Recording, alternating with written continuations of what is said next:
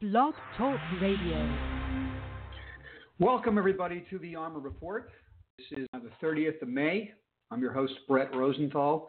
This is a show about stock market investment in what I call the millennial age.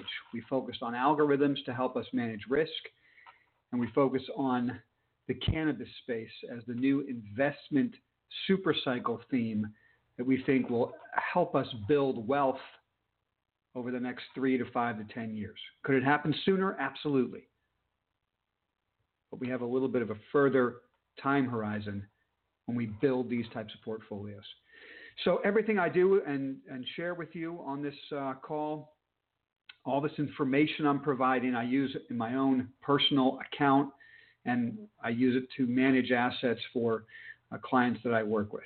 And I kind of give back through these videos to the communities, to whoever you know um, is watching and listening. It's a way for me to really reinforce for myself the important um, tools that have to be used to manage capital correctly. So thanks for being here and giving me an audience. Um, quick shout out to Gloria. I had a great time chatting with you last night. Um, I appreciate the comments. Glad you picked up the phone and made a call. Any, any of you guys can do that. I'm more than happy to chat. Just you know, go to our website rosenthalcapital.com. You can see our phone number. If I can chat, I'll pick up the phone and talk to you. But I do think, Gloria, what we should do today is share the information that I was sharing with you last night with the rest of the YouTube community. And so we're going to address the conference calls of the earnings announcements for both um, Trulieve, TRUL is the symbol on the Canadian Stock Exchange, TCNNF on the uh, over the counter, um, and Charlotte's Web, CWEB. Okay? So I'm going to get into that as soon as I can and share with you information I gathered from those calls and from direct contact with management of the companies. Um, before I do, I always like to set up the understanding for you guys um, that no matter how excited we are about an investment theme, we have to focus on risk management first and then build our assets second. And so um, just to click over um, briefly, I'm going to show you a screenshot um, of our algorithmic strategies, particularly the one for the S&P 500, which is really what we key off of when it comes to increasing or decreasing our risk. So let's um, let's do a screen share.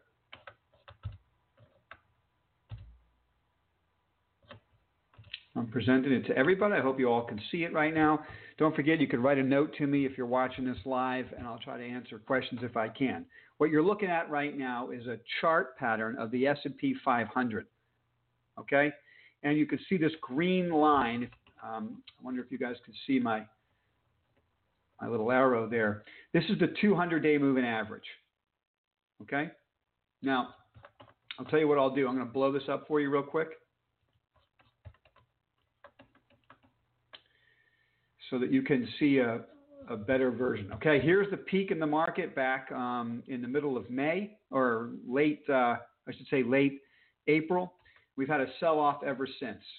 If you look at our website, and I'll take you there in a minute, we put out a report and we do this for you. I try to update it as fast as I can. The last update was the 20th of May. Okay, that's right in here. Okay, this is the 20th of May. We told you we were risk off across the board for all of our index investments. And what that means in our portfolios is that we're taking out anything where we feel there's too much risk. For us, it means we have zero stock market direct exposure to indexes. Okay? And so you can see the market's just gone straight down ever since, and it's right here at the 200 day moving average. So nothing has changed on the algorithms. And now what I'm going to do is uh, I'm going to drag this over and show you. Okay, there's our website. You can see up here at the top, I have the date of the last time we did an update. I tell you we're risk off. You can see what our whiteboard names are, AT&T and Verizon paying us a fat dividend. scroll down, you can see our ARMR Report portfolios, same date that we updated them, where we are in the process. You can see the holdings. We have no stock market risk direct to the indexes. All we're holding are energy names, some cannabis names, and our whiteboard names, all of which are um, particularly uh, dividend paying companies. Okay? So there's the, uh, the basic position that we find ourselves in in the stock market and why we're risk off. Okay? So now let's delve into these earnings announcements of these cannabis companies. But I start with that and I share with you the risk off situation because I, I want to make it very clear. I don't care how exciting the investment thesis is in cannabis companies. If the stock market goes down, these stocks will go down. We are at the very early stages of investing super cycle in cannabis companies. At the early stage, what that means is a lot of risk, a lot of volatility, and certainly tied to stock market behavior. Okay? So if the stock market's going down, we expect the cannabis names to come down. So we have to manage that risk and then look to load up on those positions when risk on is appropriate. All right, let's get to uh, Trulieve real quick.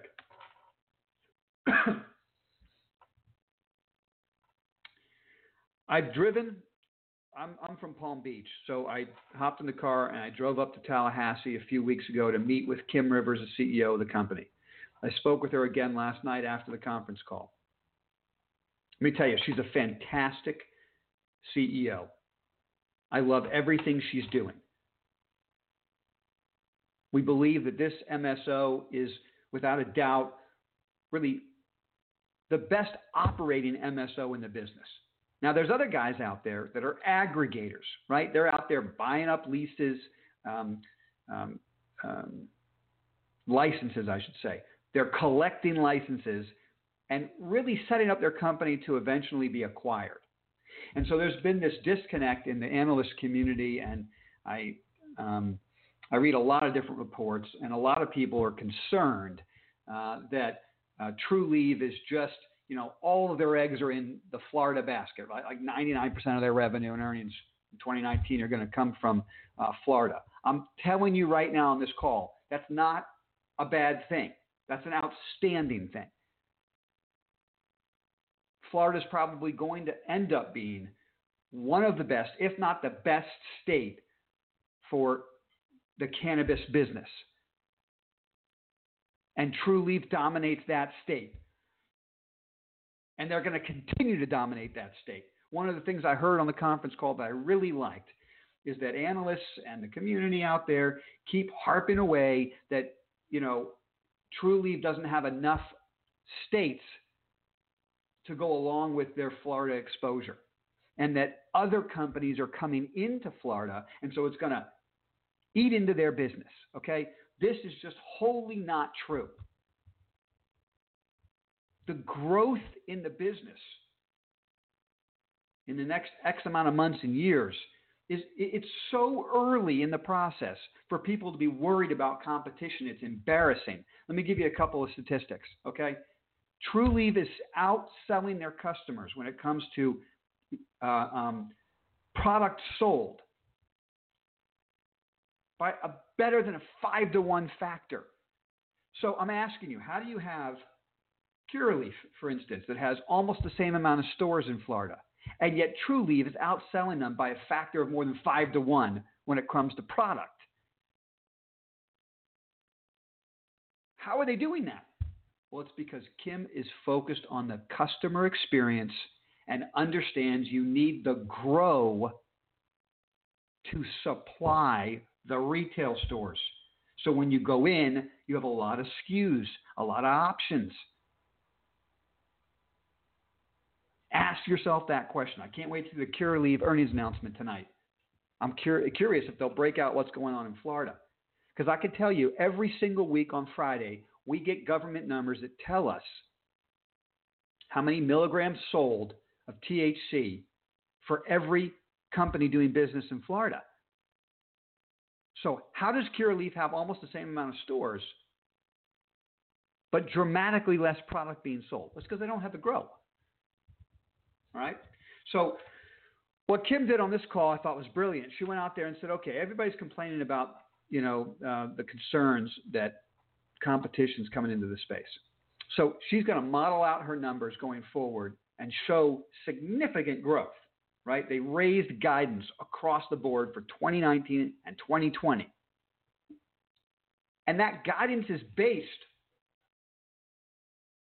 on the possibility that they go from 60 plus percent market share to 40 percent market share by the end of 2020.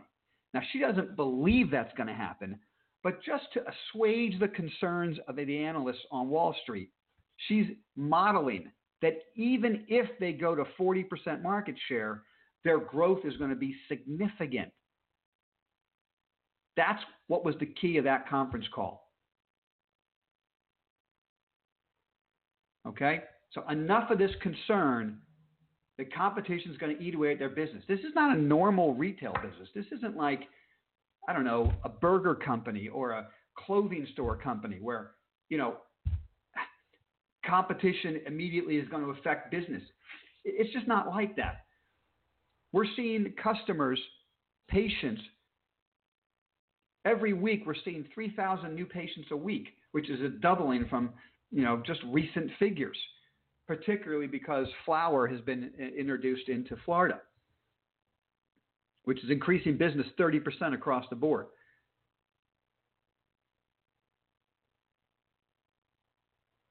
Okay, some of the competitors don't even have flower on the shelf. So let's ratchet back the concerns and start focusing on the fact that this is the diamond of the entire cannabis business from a state standpoint. And this is the best player in the state. And if Kim's not careful, she's going to be acquired. When laws change, she's going to be one of the number one companies on the block to be acquired, which, of course, is great for shareholders. But I think Kim really wants to build a, a major company over the next X amount of years, and we want to do it with her. Okay? So, um, those are your notes from that call. Let me just take a peek, see if there's anything I missed.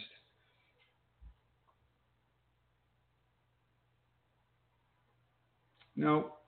They're going to have 16 new stores by the end of this year. Will be 44 stores total. Payback is fairly quick on the stores that they open. We estimate somewhere between three and six months they get payback. It's pretty quick. It's pretty impressive.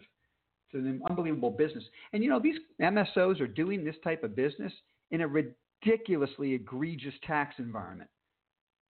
They're taxed at a better than 40% rate because they're selling a drug that the federal government considers illegal. So whenever we get a legality change, the profitability of these businesses gets even bigger. You'll go from 40% tax rate to, in some cases, maybe no taxes for a couple years because they're building so fast they'll have depreciation. That'll be a major, major advantage for these companies if that tax law changes. So let's hop over real quick to Acreage. I don't really care about their conference call and their earnings announcement because it's really that stock is more tied to what's going on with their acquisition and how uh, Canopy is going to be taking them over and all these things. So I, am not really interested in the earnings announcement of that company. They're just an aggregator. They're just collecting a bunch of licenses um, and and doing it now for Canopy. But what really interests me, I was chatting with um, uh, uh, uh Acreage um, this week. And the, the number one thing that dropped out of that conversation is the trigger event that will allow Canopy to take over Acreage is um, probably the most important one that could happen sooner rather than later is a change at the FDA that allows companies to use marijuana to to study marijuana to create drugs from marijuana. So the FDA changes its laws, its rules, I should say, and says yes, universities and research uh, groups can use marijuana to develop drugs to treat diseases, that will change how the federal government looks at marijuana, which will be a trigger event to allow Canopy to complete their takeover of Acreage. And that makes me think at the same time that'll change federal tax laws. And it'll be a windfall for these MSOs. So the stock's down after earnings. People ask me, why is it down after earnings? There's a huge number. That's because the stock market's going down, guys. It's because cannabis companies are going down because the stock market's going down. You have to manage your risk. There's different kinds of risk. There's market risk, there's investment theme risk, there's single stock risk. Right now we got market risk and it's dragging everything down. It doesn't mean the investment ideas are wrong. You have to manage your risk, manage your positions, look to buy on weakness. That's what we do here. All right? Now let's hop over to um, Charlotte's Web real quick. Okay? Number one hemp company in the business. I've been telling you for the last X amount of months, if you've been watching, that this company will be listed on the Toronto Stock Exchange. So it's moving from the CSE to the TSX. That's a major change. It allows anybody in any account, any institution to buy the stock who have not been able to buy the stock because it was on the CSE. That's happening tomorrow. I've been telling you it's going to happen for months. They announced it on this uh, earnings call. Okay? I'm trying to share with you all the information I've got. For months, I've been telling you that. They just announced it. That's bullish for the stock. Stock went down yesterday. I can't tell you why. The market's going down. But when it starts trading on the Toronto Exchange, and by the way, they said on the conference call, they already have the approval to list on the New York Stock Exchange and the NASDAQ, and they're talking to their own board of directors to figure out how they want to do that, where they want to go. This is a legitimate company, cash flow positive, growing earnings and revenue, listed on major exchange, hemp CBD company. Anybody who wants to invest in this space is going to go after that stock. And the stock has come down because they did a secondary, right? Shareholders, inside shareholders sold stock. My guess is they sold stock because they needed more liquidity to be listed on these exchanges. I loved the earnings announcement. People said, well, gee, the revenue was light Q4 to Q1. It's true. They changed their online website and they made a lot of changes and it affected them in that quarter. They said those changes have already taken effect and they're seeing the right ramp on online that they expect. So that's already behind them.